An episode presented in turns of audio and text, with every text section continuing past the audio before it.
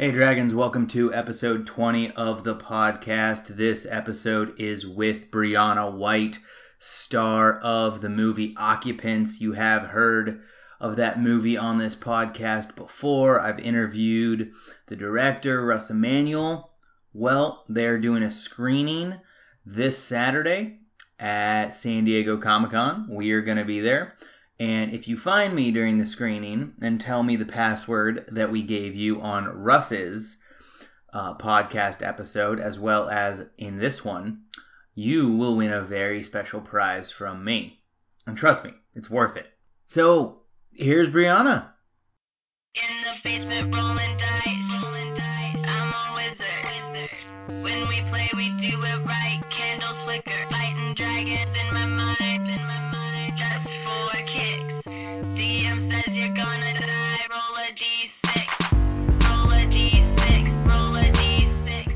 Hello again, Dragons. Welcome to another episode of the Dumbbells and Dragons podcast, where we mix nerd and fitness culture to break down barriers. Hope everybody out there is gearing up for San Diego Comic Con. It is coming up quickly. Today, I am excited to be joined by Briana White, star of the movie Occupants, which is going to be screened at San Diego Comic Con. Hi, Briana. How are you? Wonderful. How are you? I I'm actually doing really good. I just downed an energy drink, so Perfect. You're Yeah. set. for the day or possibly even the week. So I have to apologize. I um I have a rabbit right next to my recording station, and um she drinks from her water bottle for a good like two minute length of time. so I don't know if you can hear it, but I've gotten a lot of complaints on my channel sometimes about her drinking during pivotal quiet moments. No, um, that's fine. We are Okay. not going to complain about that. I think if you listen to probably my first three or four episodes, you can hear my dogs barking in the background. There you go. We can't. I mean, aren't there are animals? There are friends. I I can't tell her not to drink water. See, I, I feel like they're just members of my family exactly. and who don't listen to me. Yeah, And- sounds about right. Well, I mean, most family members don't, so. Well, I'm fortunate enough to have a very supportive wife that when I say, hey, honey, I'm about to go podcast, can you keep it down for a little bit? She's like, absolutely, of course. And then the dogs start barking because they're not giving me one inch. Of course not.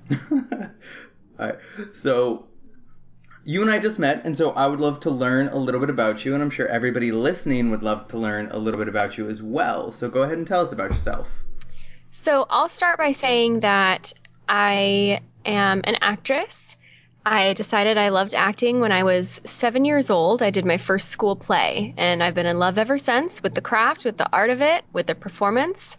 And um, I did school performances all through high school, and then I went to NYU. I was lucky enough to get into that school for acting.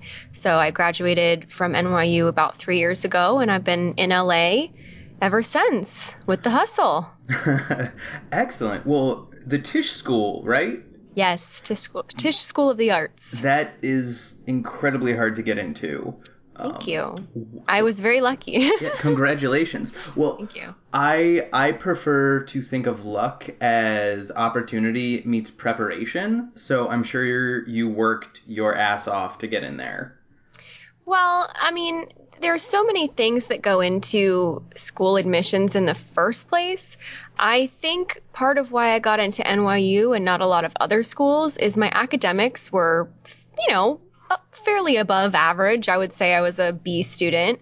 Um, but NYU actually has an audition portion, and so I got to show off a little bit of all that I had learned through my, you know, 10 years of so of school plays. Um, so I was lucky enough to be able to show them that, whereas a lot of the other schools don't have an actual audition process. So it's it's hard to say that I prepared so much. I mean, I prepared a monologue, but Well, there you go. That's preparation. but so much goes into casting. I mean, if the if the person auditioning me was just having a bad day, you know, that could have that could have meant I, my whole life was changed. I didn't get into NYU, but that's why I say I'm lucky. Is there were so many things that had to go right. Absolutely. And real quick, you said you started getting into school plays when you were seven. What was the Mhm. school play that you first did? My first school play was Annie, Annie Okay. Jr. Yes, and um, I played Molly, Okay. her her orphan BFF. Yeah, it was a good time. I mean, It was so funny. My parents, when they talk about it, they always talk about how I had the very first line in the entire play, and it was actually my school's first year doing a production at all. So I had the very first line of the very first play that my school ever did. You need a plaque. Isn't it so funny? Like parents hold on to the silliest things sometimes, but they are so proud of that. No, uh, I remember I was I was in a play in middle school. I was in Hello Dolly. I played uh, Rudolph Reisenweber, who was the maitre d of the restaurant that the entire Oh, okay. second act takes place in. right, right. And then I gave up on acting because I realized I wasn't that good and I didn't really like it. Well, you could probably work a little harder if you weren't that good, but if you just don't like it. I, then then why put in the time? exactly, yeah. yeah. Um, what I did discover is I loved. I actually assistant directed a school production of Cinderella, and that I loved. Okay. So I loved being behind the scenes. Um, Russ and I have spoken about that numerous times. That's so funny. It's um I'm the only performer in my family. Everybody else loves the theater, but they love being backstage. My dad actually or my stepdad actually stage directed all my school plays. Okay. yeah, so my family's been very involved in theater for my whole life. Oh, that's very cool. Yeah. Very interesting. Have they have they been a part of anything you've done professionally? No, Okay. Do your own thing. they thing. were just very involved in the school community and in the spirit of helping out and it was so fun because we would always get together before the play during the rehearsals and then after the play we would always um, have our like classic dinner at denny's or norm's or whatever it is and the whole production would get together and have this big you know cast dinner cast and crew dinner and so i think part of the part of that is the spirit of it is i think what they were drawn to rather than the actual like art of it i guess Yeah, that makes sense. yeah Now, are you from either LA or New York? i'm from orange county so Okay. just bordering la Okay. Um, how did you like the East Coast? I have I visited New York when I was 16 years old for like a week long leadership program or whatever, and um, I fell in love with the city at 16. And I had always had a feeling, I'd always been drawn to it. I always kind of knew how I would love it, and I love the passion there. I love the the drive. I love the energy. Um, so it's a great place for me to go. It's, it was a great place for me to work and learn and be, but I can't live there for a long time because I can't do the weather. No, uh, I've, I've told, I've to, I, I totally hear what you're saying. I've Yeah. told other people this. I lived in D.C. for three years, and I loved my time there.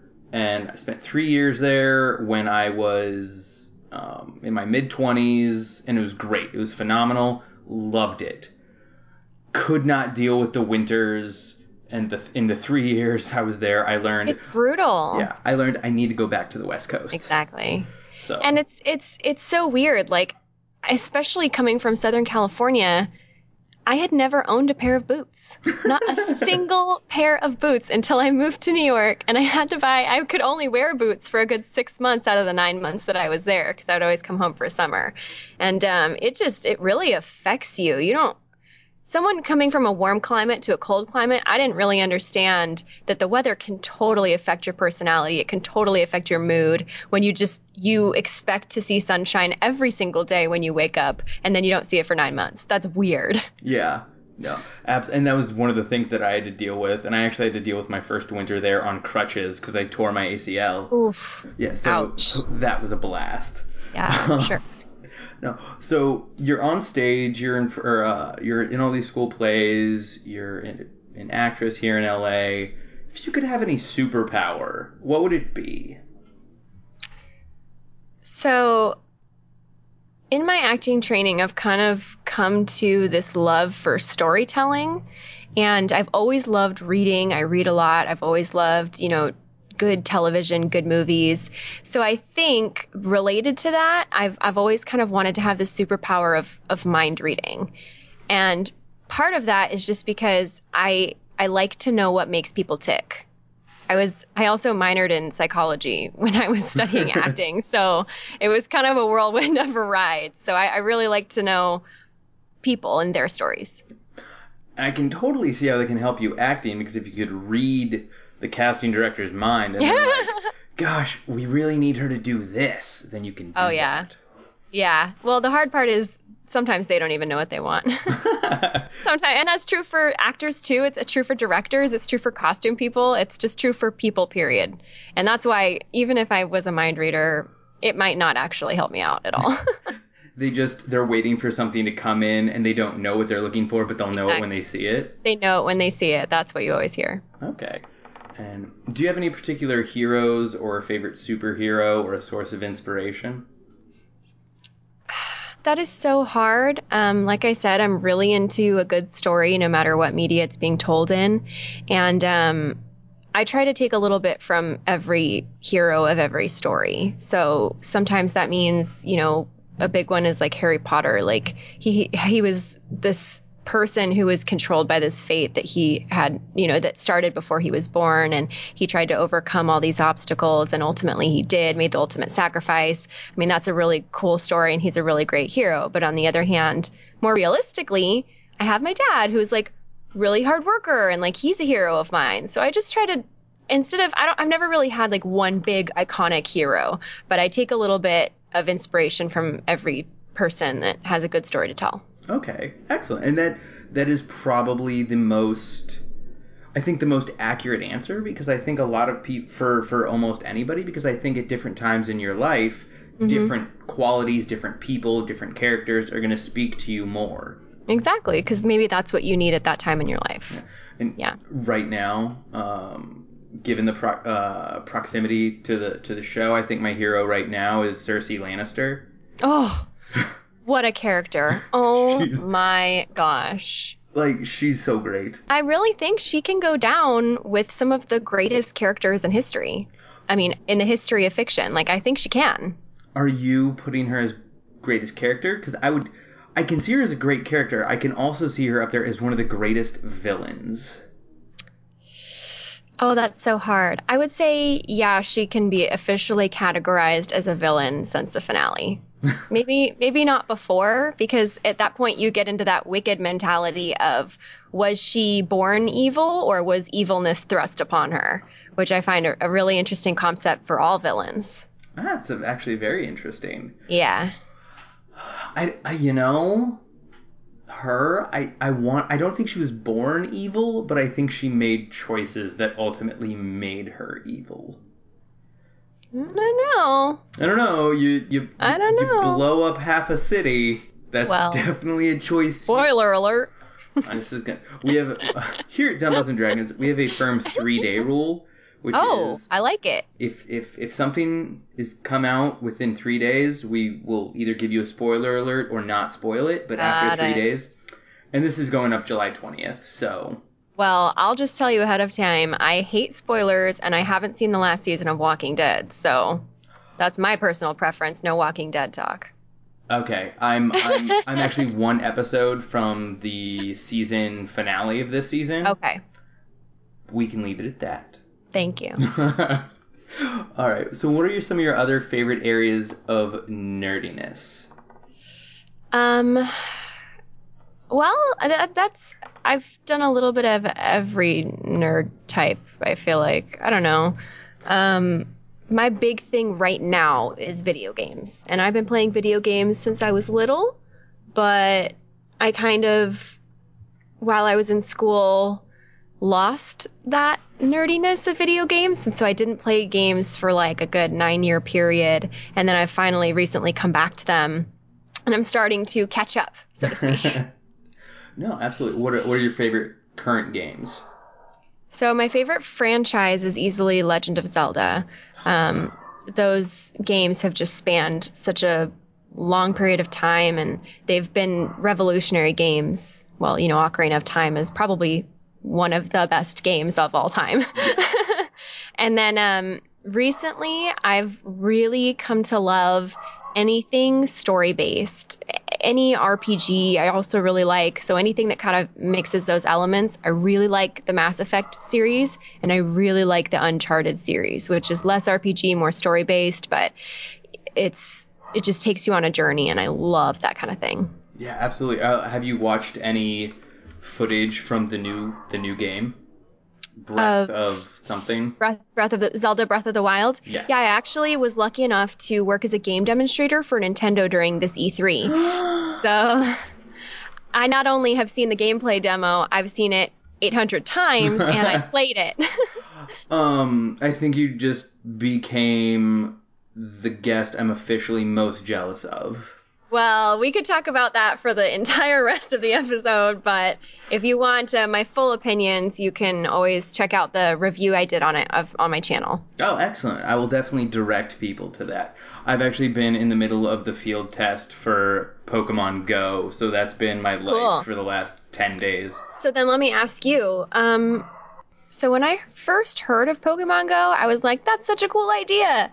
And then I was like, well, what happens when a kid walks into the street? Well, the first thing that's popping into my head is they've done it so that I've never had a Pokemon show up in the street. Okay, so it's GPS integrated Yes. with like street data. Okay. Yes. And is that Um, global? I mean, where wouldn't there be street information? See, I it it actually had. I just moved into a house with a new development. Right. So- See, that's yeah. So Google didn't have us in the system. Okay. Pokemon Go did. Oh, that's creepy. What do they know that we don't? right? Um, so it's it's very interesting. It's very precise. Um, there's also a warning when you first turn it on that says, "Absolutely be aware of your surroundings." right. Um, I think I think the game is going to need adult supervision. Yeah. You know, mostly because it's the game is designed to get you up and walking. Right. So I'm hoping what this is actually going to do is family walks, you know, go walk the dog, get kids more active. It's actually gotten me more active and I'm already a fairly active individual. I I could have swung by Target on my way home from running errands, but instead I went home, dropped off a couple of things I had, and then I walked to the Target, Right. mostly just so I could catch Pokemon on the way. That just seems a little unrealistic to me. Maybe it's just me, but I don't know. If if a if a parent is not the type of parent to go on walks with their kid, I don't think the kid saying, "I want to go catch some Pokemon, let's go on a walk," is going to change anything.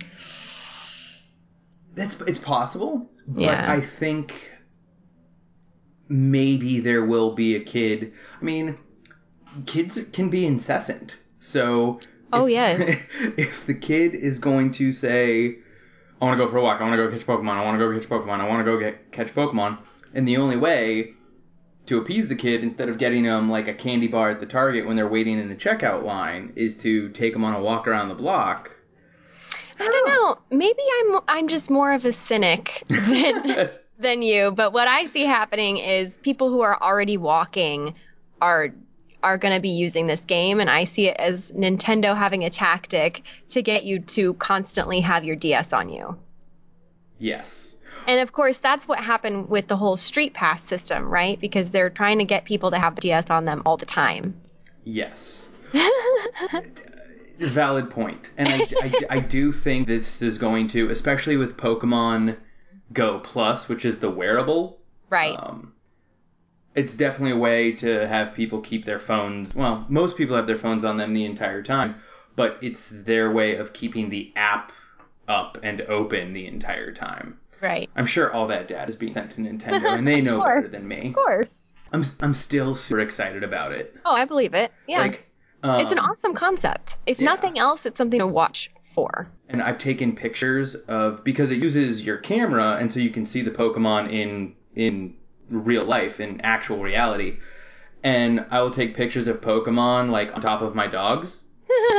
That's awesome. Uh, and there, there was one time we were at a restaurant uh, for having dinner, and I walked away, and I was like, "Honey, there are Pidgey all over this restaurant." So, I like that. And then my wife was like, "Why are you playing games when we're at dinner?" so you you also Twitch, right? Um, Or so you- I, I have a little bit of experience with Twitch, but my main thing is YouTube, and then I'm going to be Twitch streaming more often in the future. Okay. Before I forget, hey, what sort of stuff and what sort of game stuff? If Sure. different. So my YouTube channel is pretty much all gaming related. It's it's called Strange Rebel Gaming, and it is all gaming related. Um, there are a few vlogs on there, but they're all either gaming or tech related. So my vlogs are like my Zelda Breath of the Wild gameplay demo and review, or my computer build. I just built myself a new computer, and people really like that video. But that's that's basically the stuff on my channel. That's hey, that's really cool. I wish I could build my own computer. I think my extent is replacing RAM. Yeah. well, I didn't do it alone. I had a lot of help. Okay.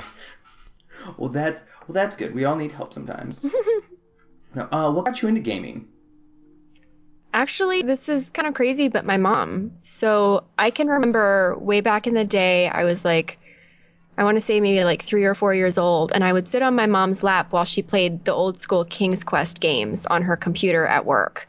And so I would play those games with her and we would solve puzzles together. And then um, she got the N64 for the kids, but also for her. And um, she played through Ocarina of Time so many times that she has her own walkthrough. She like made this Excel spreadsheet of all the things she needs to hit to do a 100% playthrough, and and then she ended up doing it for Majora's Mask, which came out next.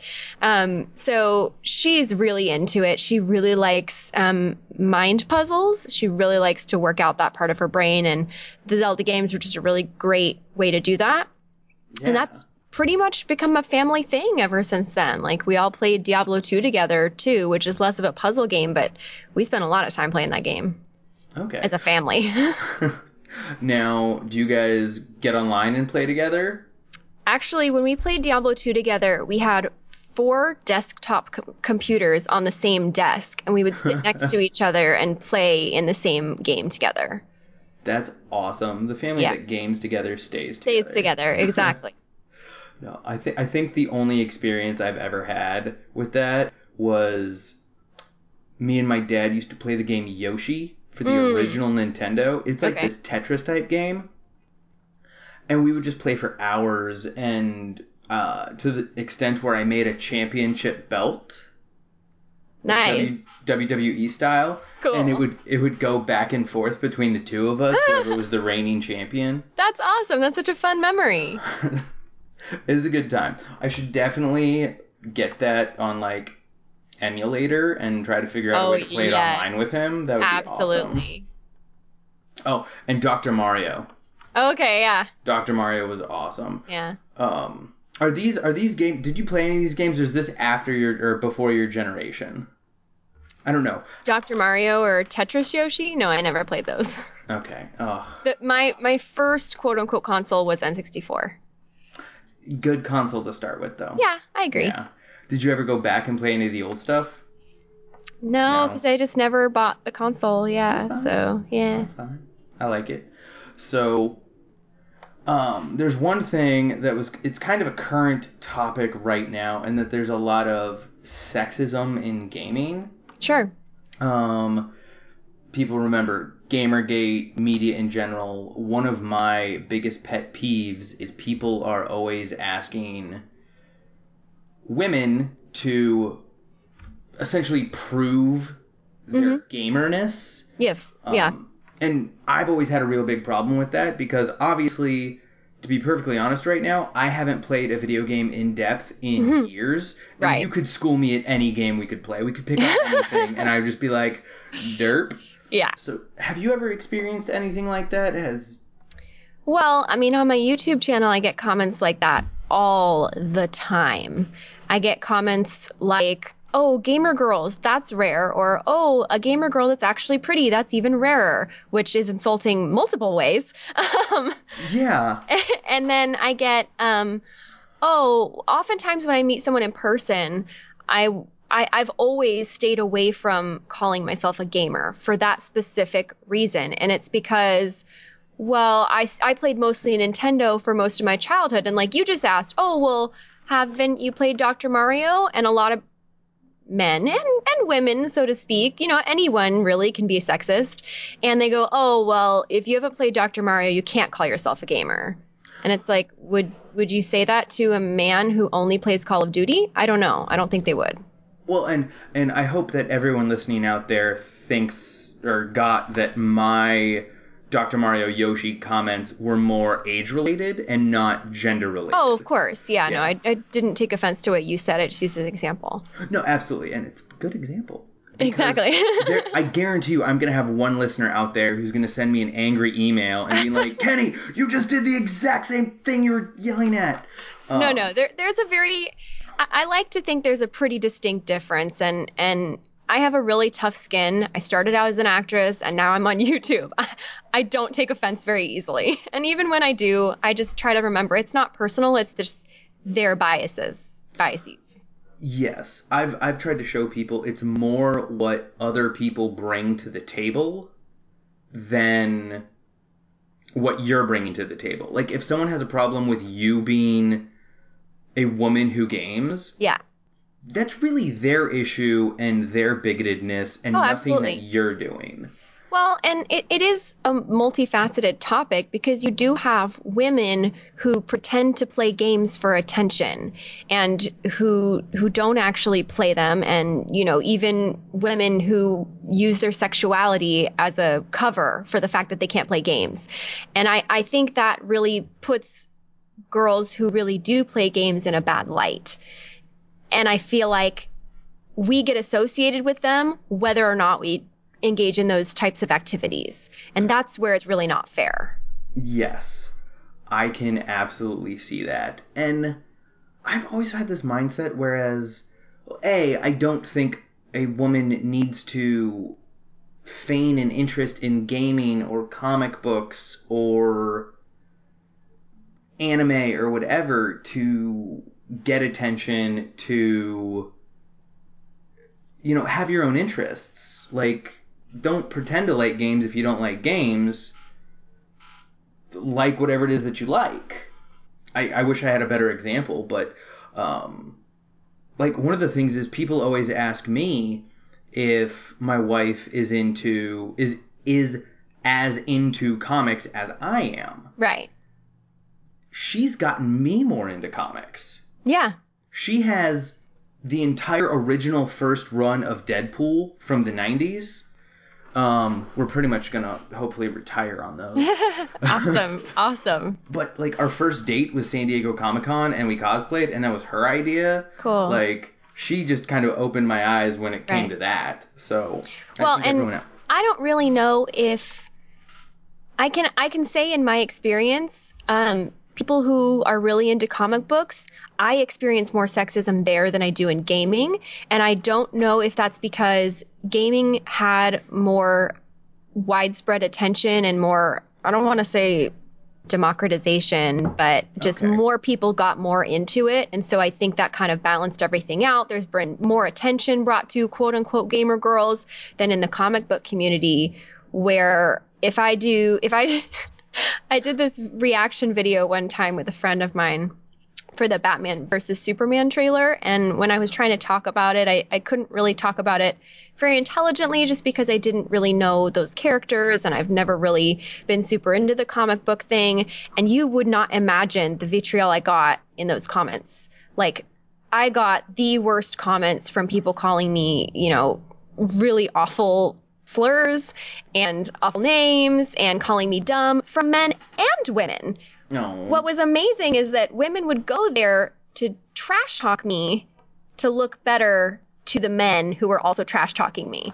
Does that make sense? See, I you don't get it. as as this conversation is progressing, I'm not thinking we have like a gamer problem or a nerd problem. I think we have an angry people problem. Oh, totally. like like and uh, in your defense, um, I just watched Batman vs Superman the first time a couple days ago. I know more than your average bear about comic books and the Flashpoint paradox and Batman, Superman, Wonder Woman. I was still lost during that movie. Okay. And my my thoughts on that movie are no surprise to anyone. I was just like, this is horrible. Right. This is, this is a giant mess, and I lot didn't even people thought understand that. it. Yeah, so I don't understand how people with no background or little to no background can get it. Yeah. So we're on the same page there. No worries. There is another side of that same coin. Ultimately, that video got me a lot of publicity. You know what they say, negative attention is still attention, and, and that's true. And even on my channel, when people talk about, you know, oh, it's a gamer girl, I don't believe it. That's still one more comment on my channel. That's still one more view on my video. And I try to not take it personal and use it to my advantage at the same time. Because a lot of the times is they're going to have those biases anyway. I might as well take advantage of it. And and if if someone's going to go off and be so rude or mean or angry to you, why not use them to boost yourself up? Absolutely. Like like And I would say it's even deserved. like I deserve it at that point if you're going to be that mean. wholeheartedly agree. Plus, if you're a ge- like the vibe I get from you is you're a genuine positive person, Thank you. and so by them shining more light on you, though they're being negative, your positivity is still coming across, and more people are going to see that. And that's what I try to remember is I get way more positive comments than I do negative comments and I try to forget the negative and remember the positive. You, you gotta, you know, especially on a forum like YouTube and well anywhere anybody can leave comments, you know how it is. I, I want to transition a little bit to fitness questions. So obviously, gaming is quite sedentary. Yes. Do you do any sort of physical activity, exercise to uh to do, do you get beast mode? Um, I I will just straight up say it. I hate working out, and it's not that I it's not that I hate exercise. I love exercise. I love the feeling. I love the the energy that it gives you for for days, weeks after, forever. Um, but I don't like making the choice to say at 11 o'clock I'm going to go to the gym or I'm going to go on a run, and I don't have enough self discipline to carry that out. Um, so what I try to do is I try to integrate high energy activities in my daily activities. So, like, I really like gardening. And so that can actually be a very physical activity when you're digging a trench or whatever. Um, and I really yeah. like yoga. And that's something that keeps me flexible, keeps me energized, gets my heart rate up, but it's not necessarily, you know, lifting weights. It's something a little bit more active, a little bit more engaged that I can enjoy. you beast mode at yoga. I do, and I really like hiking too. like I can't go on a run because I feel like that's boring, but I really enjoy a nice hike where I'm looking at vistas, and that's activity. So I just try to focus on the goal is enjoying yourself, but you can get there by working out. If that makes sense. See, you you are living life and enjoying yourself while doing activities that are physical. Exactly. I've had so many people who are like, I hate working out. I hate going to the gym. I hate running. And I'm like, okay, well, find a hobby, find an activity that you want to do Yes. that is also somewhat physical. Exactly. Um, which is why, getting back to gaming, I was a huge fan when the uh, Wii came out. Oh yeah. You know, when you had The when Wii you had Sports. Yeah. And it's like, first of all, you get a bunch of college age guys in a dorm room playing Wii tennis, not using the wrist strap. We've had more than one broken window. it was oh not yeah. good. Yeah. Well, that doesn't even include injuries, broken back. Yeah. Your character in Occupants is filming a documentary that starts out by eating clean. Do you eat clean? Do you have a relatively healthy diet? I would say I go through phases, like like we all do. I I do my best to um eat a salad when I'm at least kind of feeling it, so that when I'm not feeling it, I don't feel as guilty for not eating a salad, if that makes sense. Um, Absolutely I'll I'll go through periods where I'll eat absolutely nothing unhealthy. Like it's literally like veggies on my plate or nothing else. And then I'll go through phases where it's like, I have to have an In N Out burger. I cannot stop myself. In and Out's healthy. In and Out is healthy. Well, I'm gonna say that right I'll now. I am not a medical professional. I'll also say this In and Out is the only fast food I eat. I won't eat McDonald's. I won't eat Burger King. I can't do it. And I I don't know why, but I used to eat like crap when I was a child. And part of that is my family just didn't really know any better, you know, like they didn't know how to talk about calories or fat or even my worst one is sodium. Um, and so as I get older, I notice that my body is starting to tell me when I'm not eating right. So if I, at one point, I think two years ago, I went to Arby's, I got fast food, and I got these awful stomach cramps. And I was like, I can't keep eating this. I can't keep doing this to my body. I'm, I'm not. And I'm only 24. Like, I don't want to be the person to say, I'm not the spring chicken I used to be. But at the same time, like, I, I, I used to be able to eat that stuff. Now I can't. So I can't Oh. eat fast food, but I can eat in and out. It's, it's, it doesn't affect my body the same way. That's and and I've often said on this podcast and in life, yes, In and Out may not be the best for you, but if you need something fast, cheap, and easy, it is the least bad for I you. I agree. You can tell the ingredients are fresh. Yes. Oi, and now all I want for dinner is In and Sorry, not sorry. Hashtag sorry not sorry podcast podcast host guy. Oi there. but that's that's why I like to think that I'm lucky is that um, you know I used to drink a lot of soda, but I'm slowly weaning soda out of my life because Diet Coke actually started making me sick, so I couldn't drink Diet Coke anymore. And then I started getting really lethargic after drinking a Dr Pepper, so I couldn't drink Dr Pepper anymore. And now I'm just on clear sodas. So I have a feeling that it's just a process that I'm gonna go through, and it's it sucks that I can't Oh. that I have to you know narrow down my my list of things that I can eat or drink, but ultimately it's the better for me. So Well, yeah, and I'm not a big critic on what people drink. I mean, hello, I just drank a Energy drink? Rock, yeah, an, those are so bad for drink. you. They're so they're so bad, but they do what they claim they to. They do, yeah. And and I don't know if you saw, but at least it's organic. That's true. Yeah, that's true. Which honestly just means that it's organic cane sugar. right. Yeah. Forget all the other stuff that's in there. The sugar is organic. There we go. But that's yeah.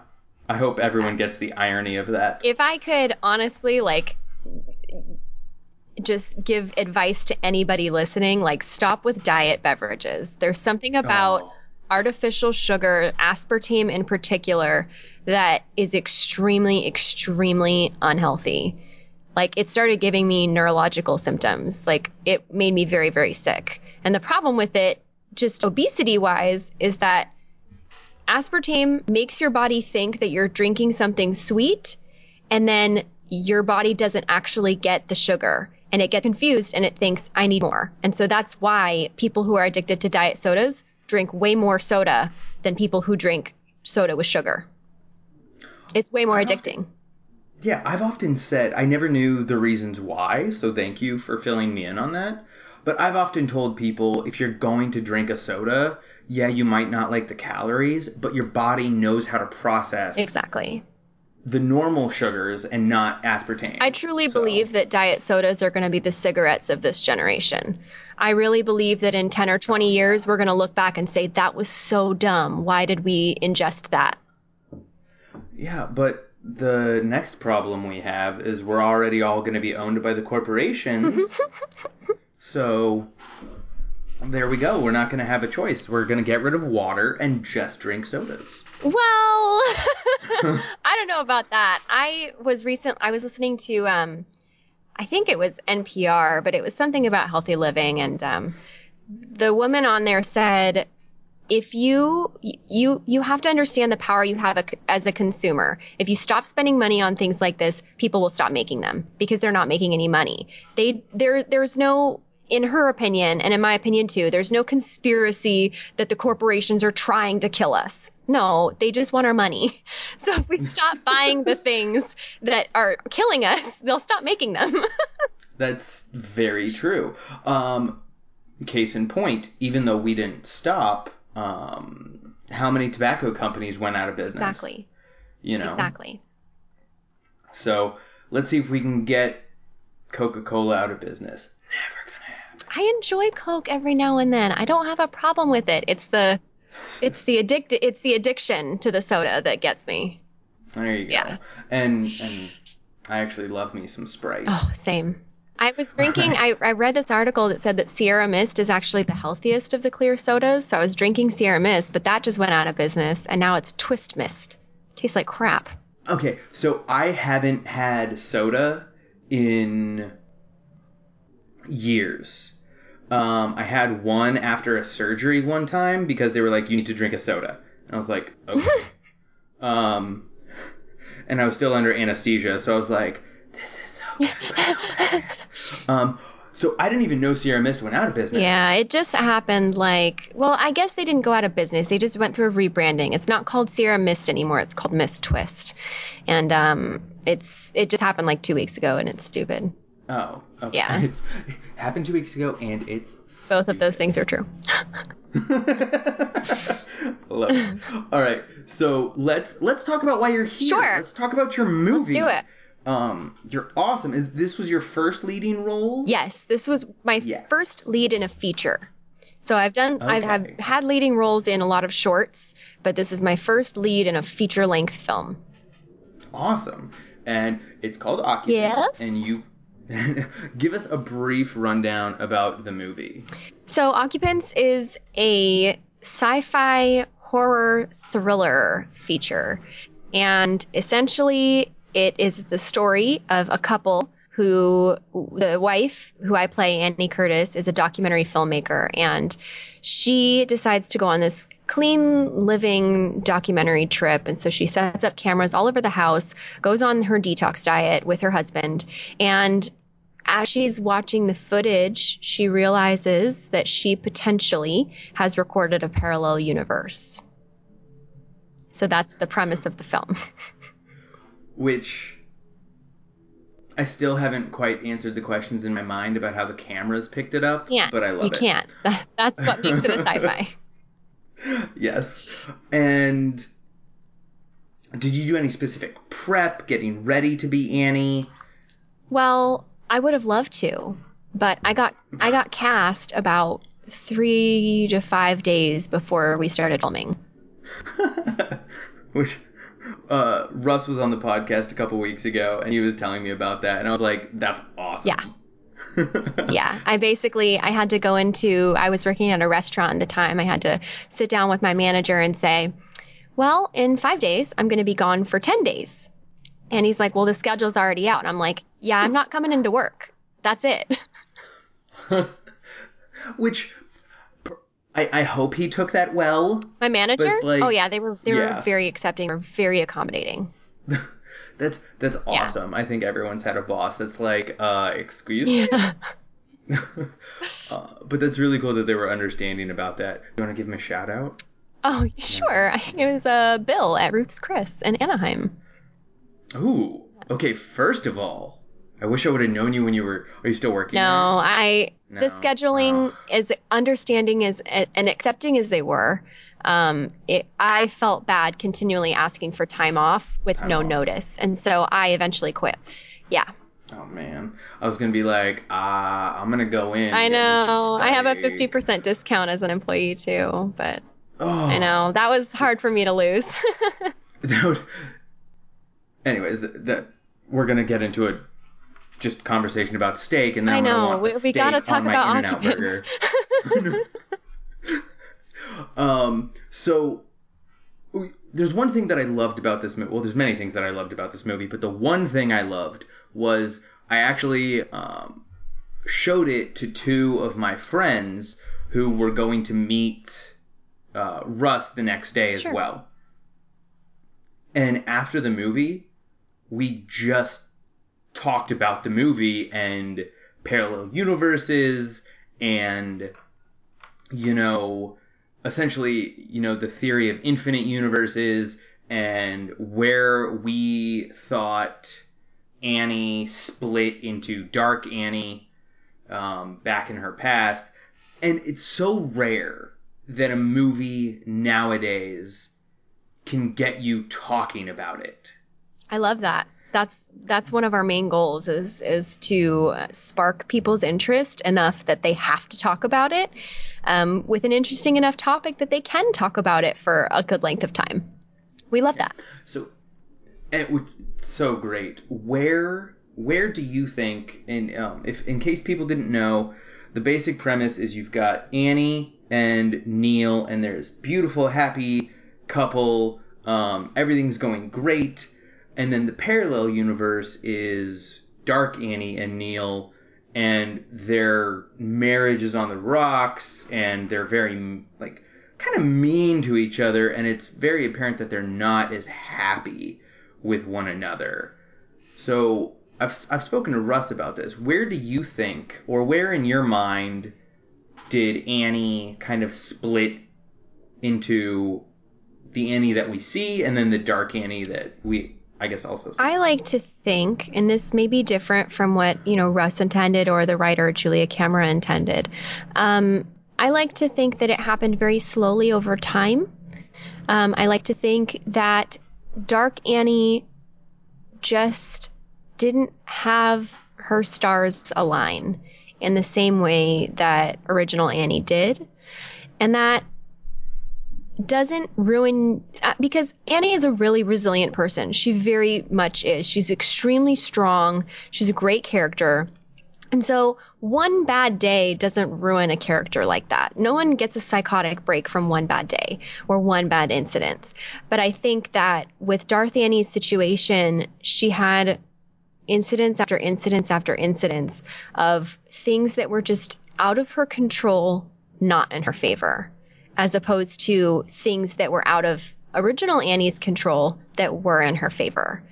And I think that's what drove Darth Annie a little bit. Sorry, I'm calling her Darth Annie, like Darth Vader. I, that was a nickname that one of our uh, viewers gave her, and we kept it because we loved it. um, See, I, I was like, is she saying Yes, Darth or we- dark? Because I I've known her as Right. dark, but I also enjoy I. I have a I had a feeling that Russ told you we call her Darth Annie because he tells everybody because he loves that name so much. But if he didn't explain it, it's we were at a screening once and a viewer stood up and talked about Darth Annie, like Darth Vader, and it just we loved it so much it totally stuck. Um, so yeah, that would be the answer of your question. I think it happened slowly and over time, and I think the real moment where it turned from she's just a moderate villain to like a Cersei villain is when she sees the life she could have had when she sees original Annie. that I think that could very well drive somebody insane. Absolutely. Um, just to see like why didn't I Oh, get this? sure. What happened in my then life where I What did I do to deserve this? Am I just a bad person? Then I might as well own it.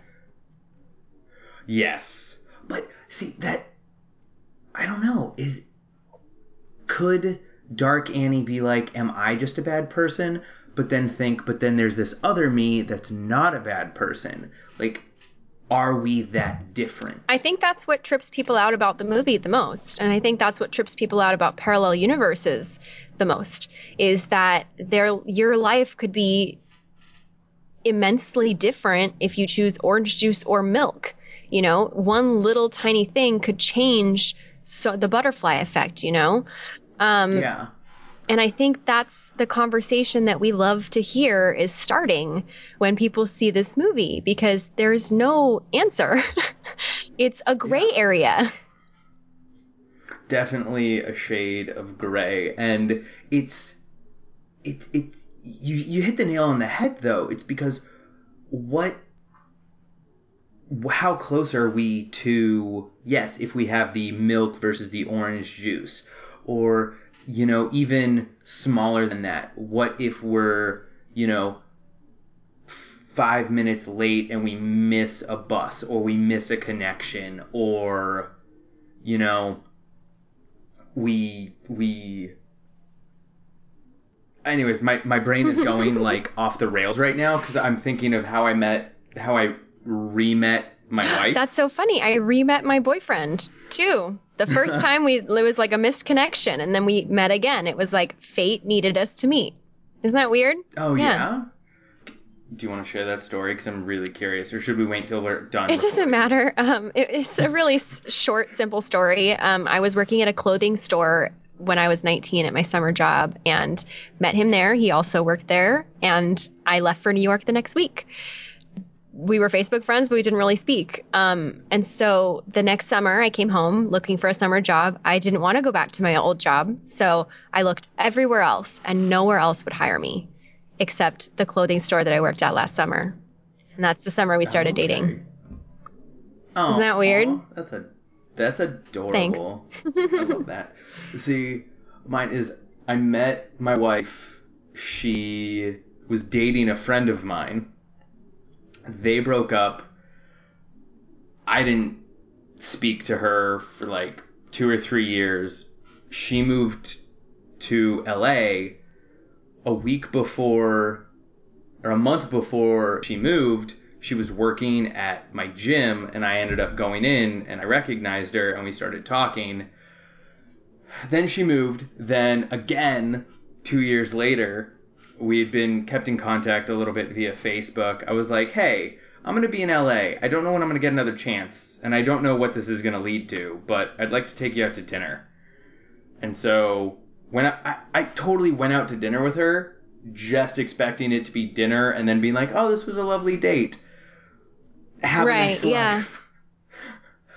So, and it, it, it it's kind of scaring me that Darth Kenny could have done that completely different. Isn't that crazy? And that's just, it's all about sometimes the stars aligning and things that are out of your control. So it's, it's, it's totally trippy, you know? To think about how happy Yeah. you are, I'm sure, with your wife and how unhappy you could be if you hadn't met her one or two or three times or met her until you asked her out. you know? Yes. but I I mean I, I'm also the type of person that like you said earlier you're a little cynical about it, but I, I'm just the eternal optimist and I'm like, well, yes, there's a universe where I'm really unhappy and really sad, but there's another universe where I'm super happy but I'm not with her. Could be. Yeah. So, you know, I'm sure I'm, in case she's listening, I am happiest in Of this course. universe Of with her because she is wonderful. Sure.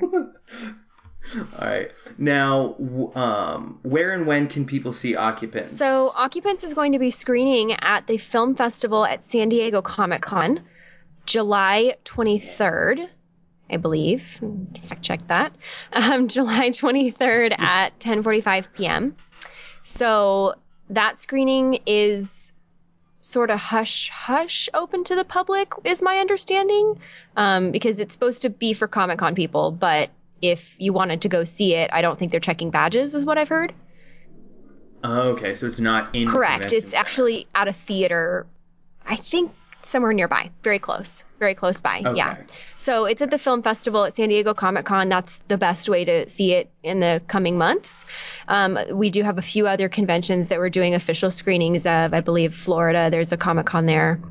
And then, um, other than that, hopefully we get a super awesome distributor who makes it available for purchase either online or what have you. But that's in the future. Yeah. Yes. Um, I am very much hoping that happens.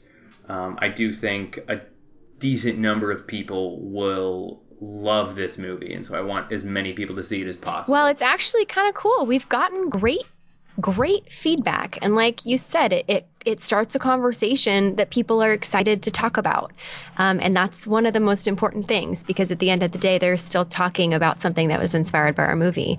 Um, so I think that it's going to be in high demand. are um the, just the entire world that this movie created is expansive, and so I've heard rumors of a sequel if the demand is there. Um, the word sequel keeps getting bantered around, and the word franchise opportunities keeps getting bantered around. You know me, I'm a cynic. um, I'm not going to trust it until I'm signing a contract that says that I will be in the sequel.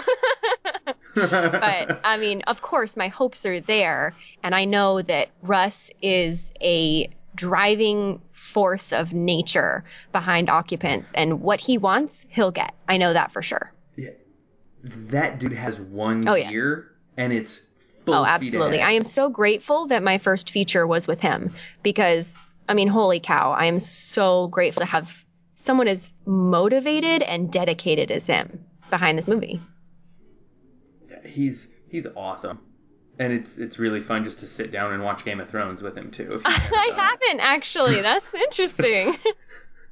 No, um, yeah, we had him over on Sunday Oh, for the season finale. Yeah, and he was he was at our he recorded our um, Game of Thrones season six recap Love it. podcast with us, and uh, he yeah.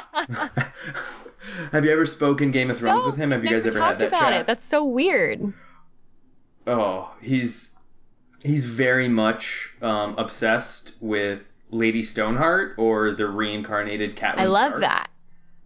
Very cool. So he's like, yeah. Um, and I mentioned this when Russ was on the podcast. I'm going to mention it uh, on this one as well. But if people can find me at the occupant screening, if they're at San Diego Comic Con, I will be in a Dumbbells and Dragons T-shirt. It's got a big dragon on the back, people. You can't miss it. And gives give me the password, which is Dark Annie, not Darth, Dark. But if you say Darth, I'll probably hook you up anyway. Um, I will have special prizes for everybody. cool. Wow. Yes. So, um, it's 10:45 at night. It is past my bedtime, but I will make a point to Oh, be thank there. Thank you. It does mean the world to us to have you there. It's not the same without an audience. That's probably true. Although the first time I watched Occupants, I was alone in a dark Did house. creep you out?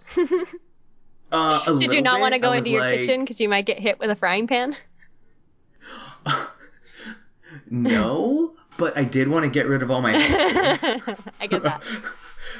and then and then my my wife specifically avoided watching the movie just because she doesn't like those types of films, and she was refusing to talk to me until like the last third of the movie. She came downstairs and was trying to talk to me, and I'm on the edge of the couch going, "I'll deal with you in like a half hour." Like this is way too intense right now, honey. So yes, she was she was very understanding about Sure. that. The film has some momentum, you know? Oh yeah, it's it's definitely um I would say there's an ellipses and it just it just goes up. Um so I'm a big fan and I don't I don't know if people have gotten that from me gushing over this on three different podcasts with y'all. Um so San Diego Comic Con, have you been no, this is before? gonna be my first one. First one. All right. What are you what is the favorite thing you're looking forward to that's not the occupant screening? I think the thing I'm looking forward to the most is probably the atmosphere of it. I've been to a few smaller. I mean, there's almost no Comic Con bigger than than San Diego Comic Con, but I've been to a few other big Comic Cons in their own right, and um, I just love the energy of it. Just walking around and everybody is either dressed up or or is just so excited and they're on a mission and they've got things to do and they've done some awesome things and every the energy there is just so accepting and so loving and and so excited. It's just I love to just go and people watch and soak it all in and, and meet people. It's my favorite thing. For sure. Are you going to be cosplaying at all? No. Here's here's okay. the thing about that is I cannot craft things with my hands. I can't. I can't sew. I can't make costumes, and I don't have enough money to buy a legit one. Cause like I respect the people who walk around in you know a something that they drafted up themselves that was within their budget, within their abilities. Um, but when I like to dress up, I like to go all out. And so until I can drop, you know, two thousand dollars on a good Zelda costume, I won't be cosplaying. All right. but maybe Okay. one day. I I'm if I can get the last part of my costume, I am going to be cosplaying and I'm super excited about it, but I just I need a seamstress. I need someone who can Oh, sew. well, you have mm, asking the wrong lady over here. No worries. Apparently I've been asking a lot of the wrong people. Well, sewing one. is a dying art. I'm sorry to say it. It's it used to be a household art, and now it's a rarity. Oh yeah. That's very, very true. All right. Um, so I have taken up over an hour of your time. I'm going to wrap this up. Uh, do you have a go-to uh, nerd or fitness resource app, website, or something that lets uh, that helps you uh, keep up with your nerd passions, your gaming passions, or uh, your hiking, your fitness stuff? My biggest resource is just my friends or people that I meet and socialize with because a lot of this a lot of the gaming and activity stuff that I do, uh, fitness stuff that I do too, it's all socially based. It's all based on people going, "Hey, have you seen this game? It's really cool." Or, "Oh my gosh, I know this really cool hiking trail." Or, "Oh, you want to go to yoga with me?" Like it's all social based. And so I really try to let my friend group know or anybody new that I meet that join my friend group, um, you know, things that I like to do and, and shared activities and that helps motivate each other too. For sure. Excellent. Um, and where can people connect with you um, or occupants uh, social media wise? Okay, so I've talked a lot about my Let's Play Gaming YouTube channel. That is going to be uh, it's called Strange Rebel Gaming, and in my experience, if you just search that in the YouTube search, Strange Rebel Gaming, should be one of the first ones that pops up. Um, and if you want to find the Twitter for that, which is where I post all my video updates, and also if I when I do live streaming, all live streaming updates go there. It's at the Strange Rebel, and that's my link for Twitter, Instagram, and Snapchat as well. Uh, anything else? Any other social medias that you want to give out? No. Um. I have a Facebook dedicated to my acting stuff, and that's facebook.com slash brianawhite.actress. That's B R I A N A. Yes. All right. And to cap things off, what parting advice do you have for everyone out there listening to the podcast? My favorite thing that I live by is do what you love, and you'll never work a day in your life. Um, and it is a good reason why everyone should do what they love, and then the world will be. We will have less angry people yelling about. Girls. completely agree. I really do. All right. Uh, Briana, thank you so much for being here on the Dumbbells and Dragons podcast. We have absolutely loved Thank having you. It's been my pleasure. Dragons, that about wraps it up. Glad you could join us for this episode. Uh, I hope to see y'all at San Diego Comic Con. Come find me at the occupant screening. I'll have special prizes for everybody. Other than that, we'll catch you on the next one. Workout nerd out, everyone.